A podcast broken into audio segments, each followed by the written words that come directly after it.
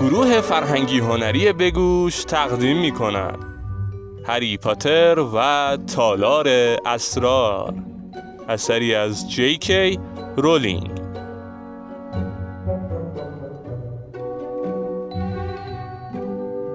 فصل ششم.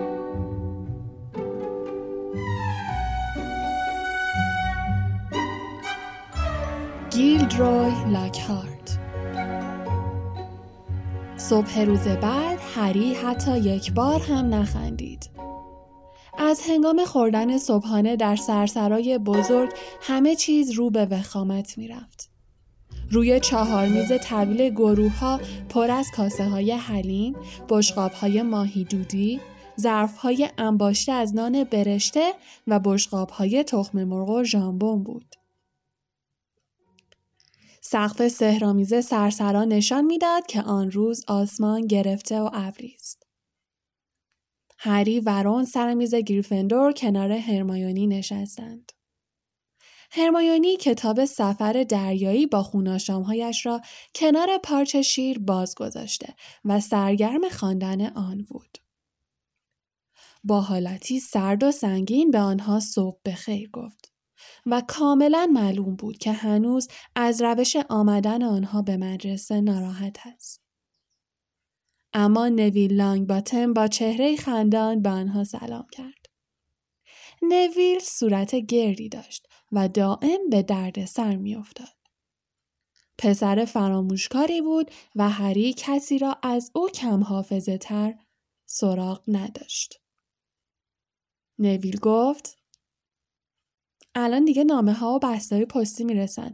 حتما مادر بزرگم چیزایی رو که جا گذاشتم برام میفرسته. هری تازه مشغول خوردن حلیمش شده بود که صدای پروبال زدن به گوش رسید و حدود صد جغد پرواز کنان وارد سرسرا شدند و بر فراز سر دانش آموزان به چرخش درآمدند. یکی پس از دیگری نامه ها و بسته های پستی را در میان جمعیت که مشغول گفتگو بودند میانداختند. یک بسته بزرگ و قلمبه روی سر نویل افتاد و لحظه ای بعد یک چیز بزرگ و خاکستری در پارچ شیر هرمایونی افتاد و قطره های شیر و پرهای خیس را به سر و صورتشان پاشید. روم پای جغد خوابالود را گرفت و از پارچ درآورد و گفت این اروله ارول بیهوش روی میز واژگون شد و پاهایش در هوا ماند. یک پاکت نامه قرمز نمدار به منقارش بود. رون که نفسش بند آمده بود گفت وای نه هرمایونی با نوک انگشتش به آرامی ارول را نوازش کرد و گفت چیزی نیست زنده است. اونو نمیگم اینو میگم. رون به پاکت نامه قرمز رنگ اشاره کرد. از نظر هری یک پاکت نامه عادی بود. اما روم و نویل طوری به آن نگاه می کردند انگار هر لحظه ممکن است منفجر شود. هری گفت چی شده؟ رون که صدایش به زور در می آمد گفت مامانم مامانم برام یه نامه اربده کش فرستاده. نویل با قیافه وحشت زده آهسته گفت بهتره بازش کنی رون اگه بازش نکنی بدتره یه بار مادر بزرگم یه دونه از اینا برام فرستاد منم بازش نکردم نویل آب دهانش را قورت داد و ادامه داد خیلی وحشتناک بود هری از چهره های وحشت زده آنها چشم برداشت و به پاکتنامه قرمز نگاه کرد و گفت نامه عربده کش دیگه چیه؟ اما تمام حواس رون به پاکت نامه بود که از گوشه هایش دود بلند می شد. نویل دوباره گفت بازش کن چند دقیقه بیشتر طول نمی‌کشه. رون دست لرزانش را جلو برد و پاکت نامه را از منقار ارول درآورد و آن را باز کرد. نویل با انگشت گوشهایش را گرفت. در یک چشم برهم زدن هری علت این کار نویل را فهمید. یک لحظه گمان کرده بود نامه منفجر شده است.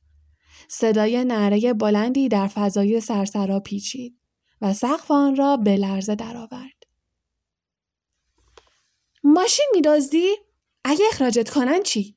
سب کن بذار دستم بهت برسه. فکر نکردی وقتی منو پدرت ببینیم نیست چه حالی میشیم؟ صدای خانم ویزلی که صدها بار بلندتر از معمول بود های روی میز را به لرزه درآورده بود. دیوارهای سنگی سرسرا صدای گوشخراش را منعکس می کردند. همه کسانی که در سرسرای بزرگ بودند سرک میکشیدند که ببینند چه کسی نامه اربده کش دارد. رون چنان در صندلی پایین رفته بود که فقط موی سرخ رنگش نمایان بود. دیشب نامه دامبلدور به دستمون رسید. پدرت داشت از خجالت آب می‌شد. این همه زحمت کشیدیم و بزرگت کردیم که این کارا رو بکنی؟ اگه تو هری مرده بودین چی؟ هری انتظار داشت که نامش برده شود. طوری وانمود می کرد انگار صدایی را که پرده های گوشش را آزار می‌داد نمیشنید. چه افتضاحی! پدرتو توی اداره مؤاخذه می‌کنن. همش تقصیر توه. اگه یه خطای دیگه ازت سر بزنه باید یه راست برگردی خونه. سکوت سنگینی بر فضای سرسرا حاکم شد. پاکتنامه قرمز که از دست روم بر زمین افتاده بود آتش گرفت و خاکستر شد. هری و رون مات و مبهود نشسته بودند. چند نفر خندیدند و دوباره هم همه دانش آموزان فضای سرسرا را پر کرد. هرمایونی کتاب سفر دریایی با خوناشامها را بست و به موهای قرمز رون نگاهی انداخت و گفت همینه دیگه رون انتظار داشتی چیکار کنن؟ رون با عصبانیت گفت لازم نیست بگی حقم بود. هری بشقاب حلیمش را کنار زد. عذاب وجدان داشت. آقای ویزلی در اداره معاخزه می‌شد. بعد از آن همه لطف و محبتی که آقا و خانم ویزلی در تابستان به هری داشتند رشته افکار هری پاره شد. پروفسور مکگوناگال سر میز گریفندور آمده بود و برنامه درسی دانش آموزان را پخش می کرد.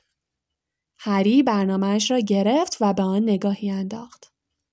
اولین کلاسشان دو جلسه متوالی گیاه شناسی بود که با گروه هافلپاف تشکیل می شد. هری، روم و هرمایونی از قلعه خارج شدند. از جالیز سبزیجات گذشتند و به سوی گلخانه ها حرکت کردند که محل نگهداری از گیاهان سهرامیز بود. نامه اربدکش یک فایده داشت. باعث شد هرمایونی دوباره با آنها رفتار دوستانه ای داشته باشد. زیرا تصور می کرد به اندازه کافی تنبیه شدند. وقتی به نزدیک گلخانه ها رسیدند، بقیه دانش آموزان را دیدند که منتظر پروفسور اسپراوت بودند. هری، رون و هرمایونی تازه به دانش آموزان دیگر ملحق شده بودند که پروفسور اسپراوت از دور پدیدار شد. او همراه با روی لاکهارت از محوطه چمن به سوی آنها می آمد. دست های پروفسور اسپراوت باند پیچی شده بود.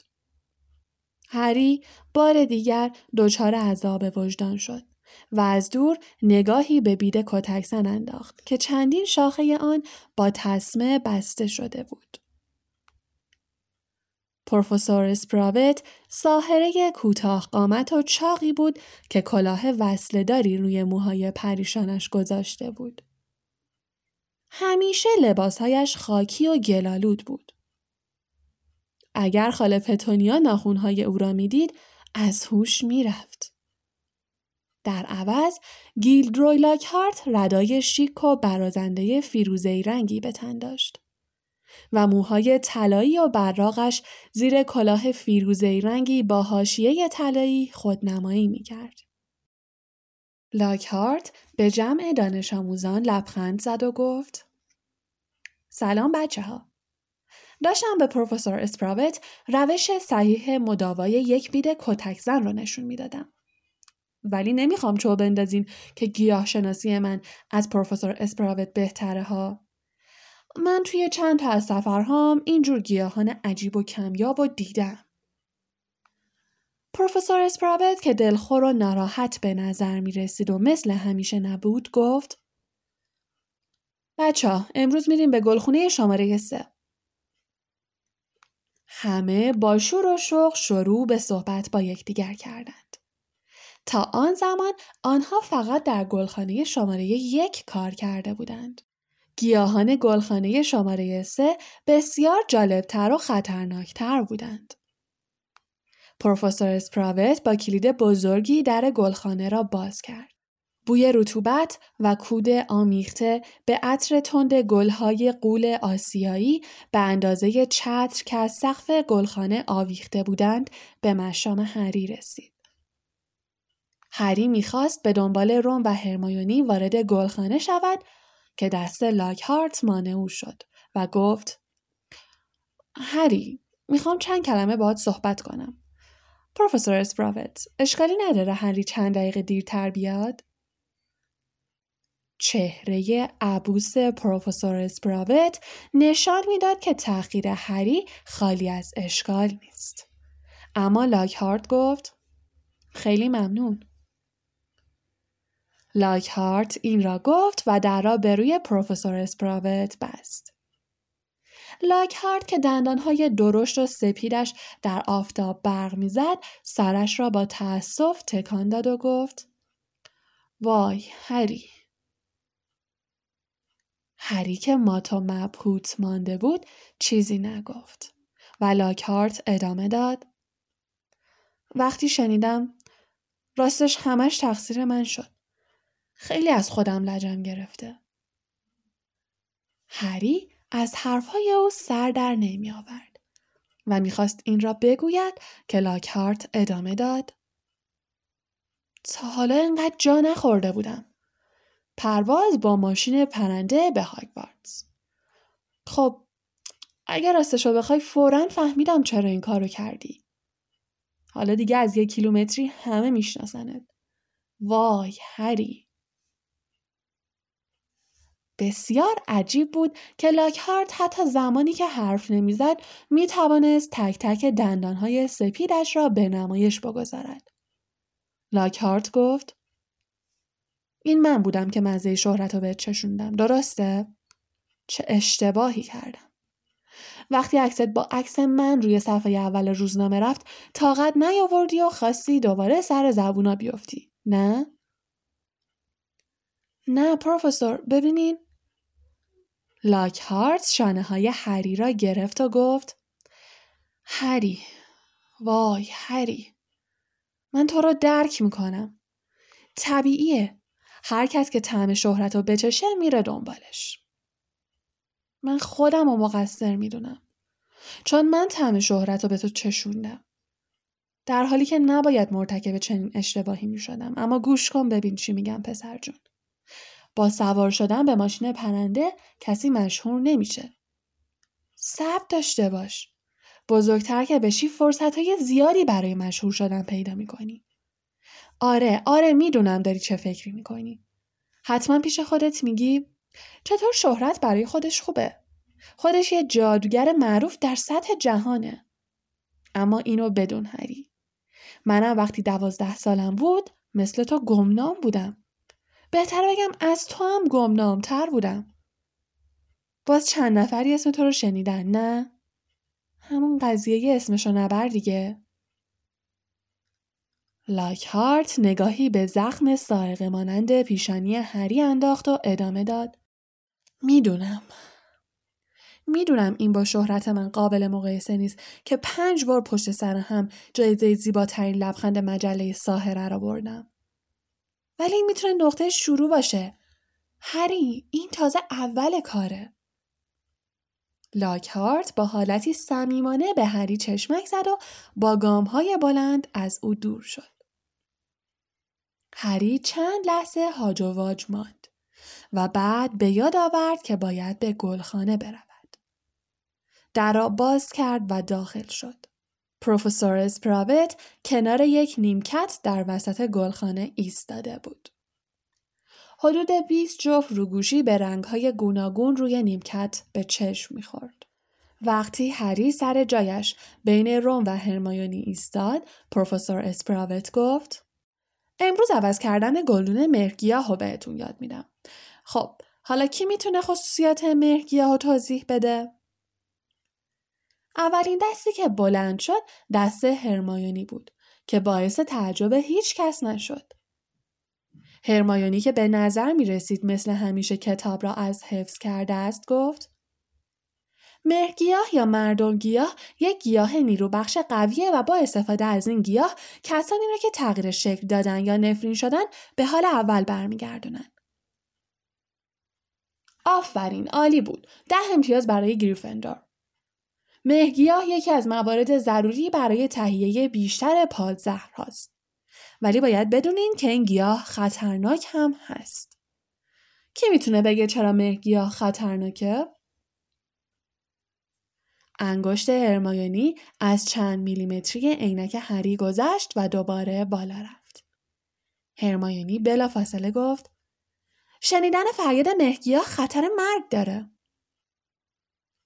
کاملا درسته. ده امتیاز دیگه نصیب گریفندور میشه.